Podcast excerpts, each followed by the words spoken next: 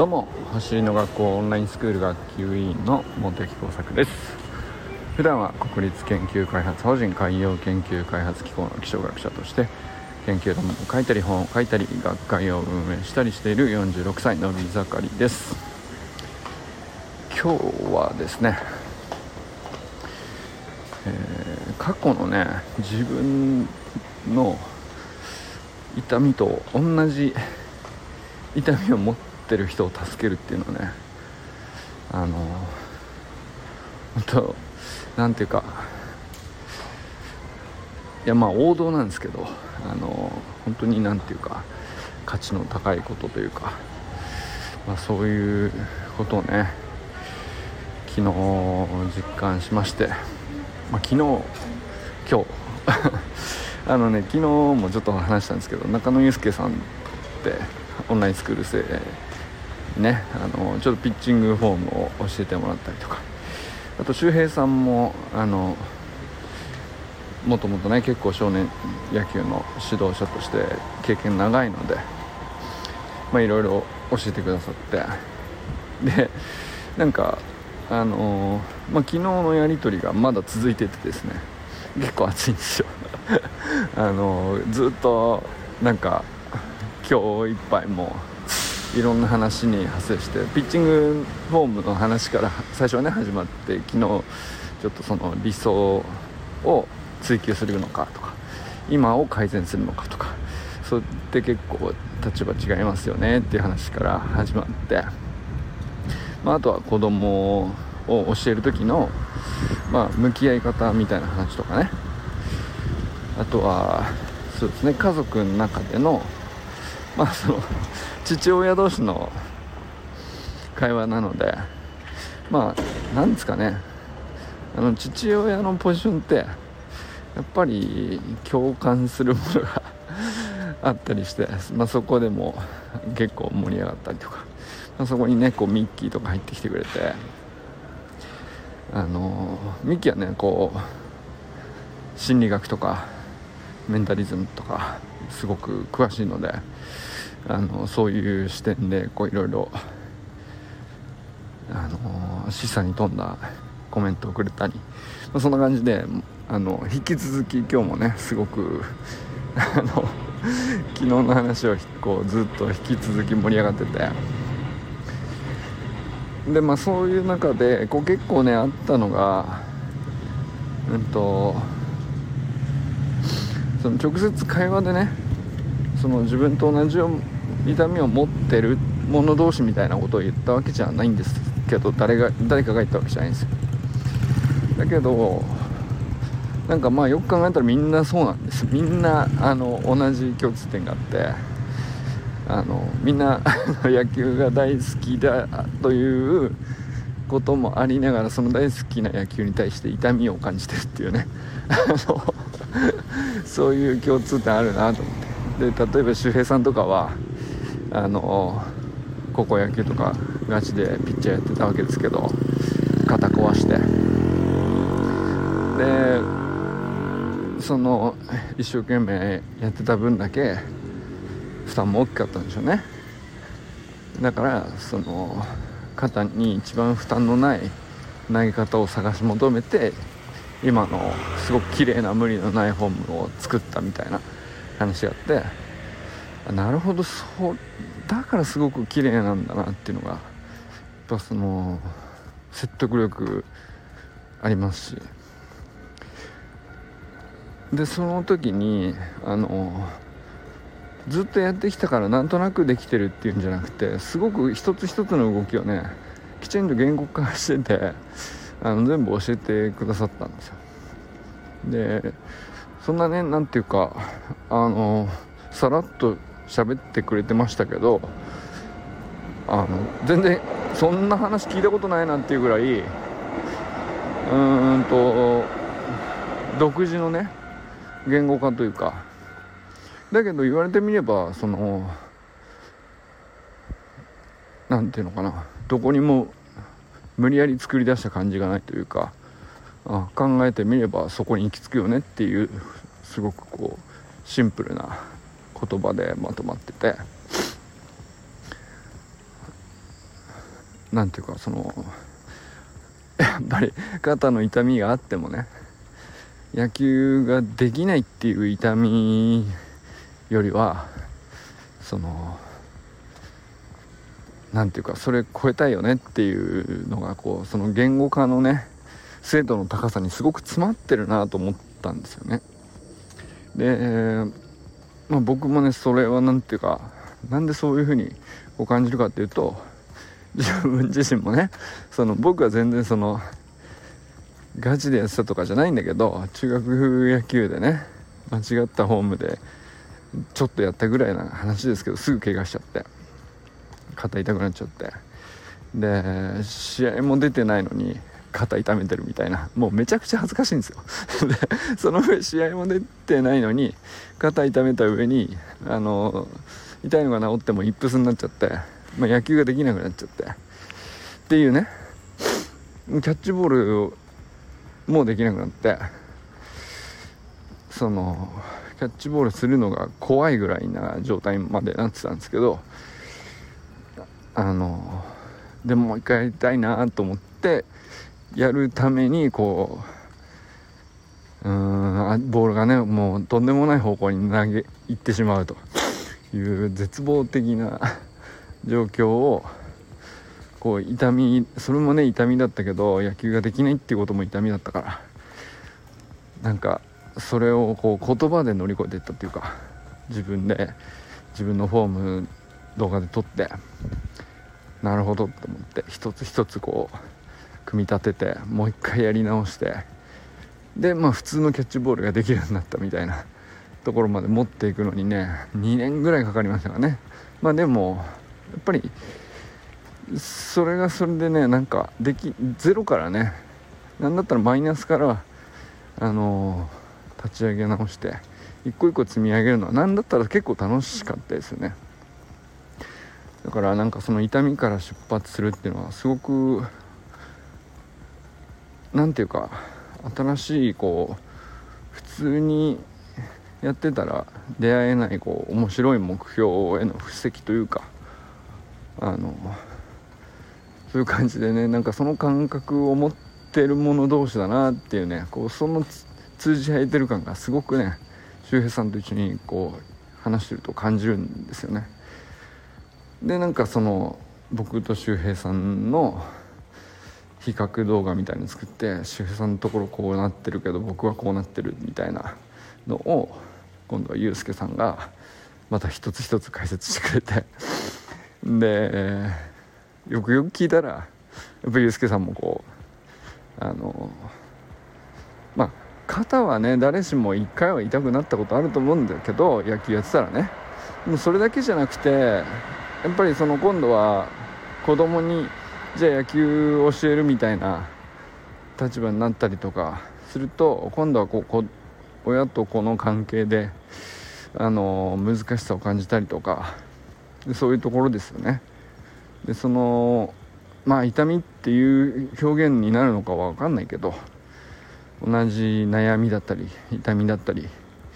まあ、嫌われたりするとかもするわけですよなんかね辛いじゃないですかそうするとなんかその難しさを知ってるからこそ他の人を助ける言葉をね作り出せるわけじゃないですか。まあ本当にだからそれで盛り上がなんていうかただ共感で盛り上がってるっていうよりはやっぱりその人なりの考えた道筋がこうすごく今日の会なんていうか言葉にもすごくユースケさんのこういろんなことを話してくれたんですけど現れてて。いやなんかそのいや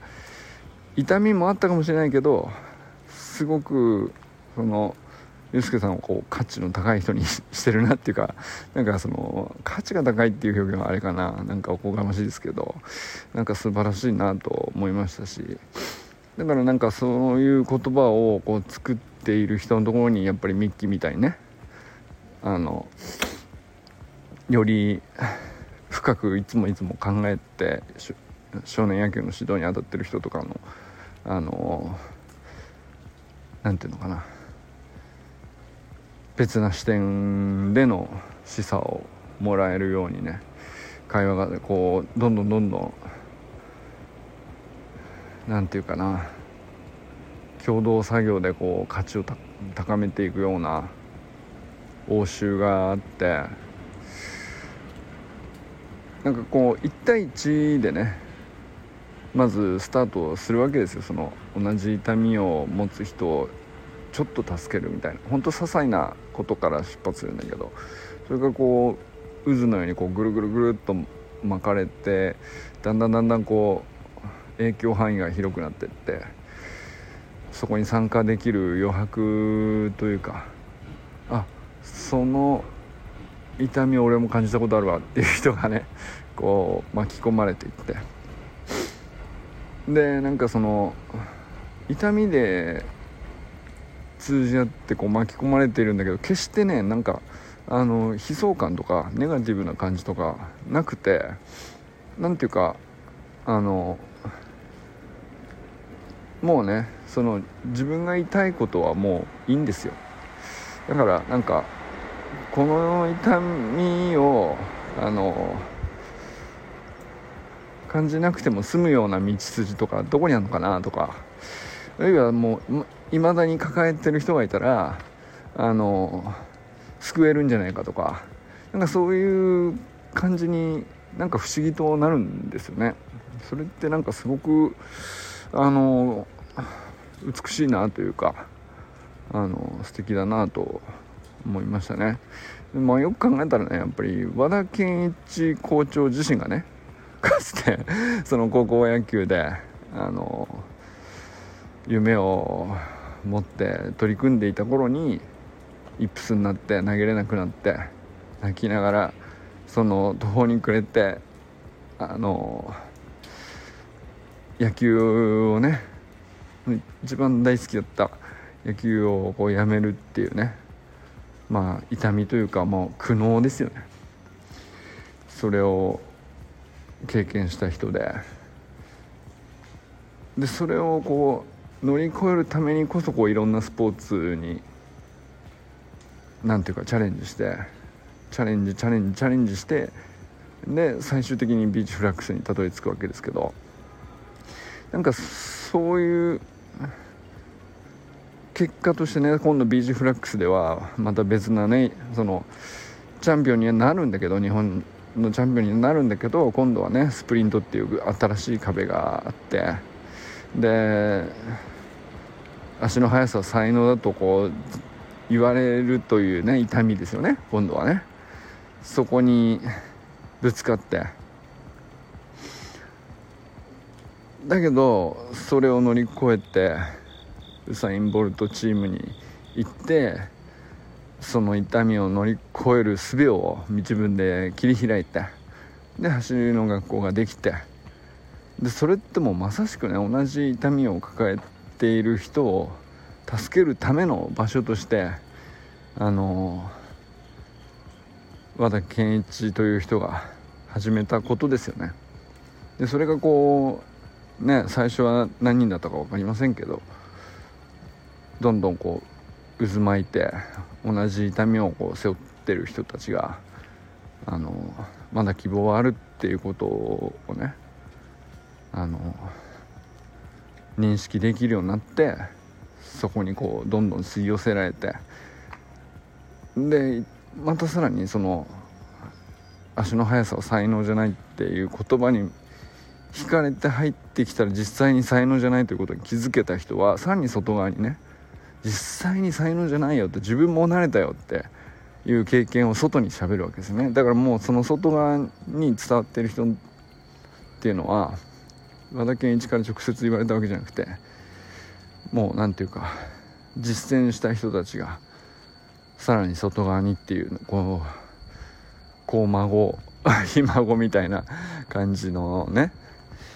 取り組んだ人たちが外に外に伝えてるわけなんだけどその伝える原動力っていうのは一番大元には同じ痛みを過去持ってたからなんですよね。足が遅いとか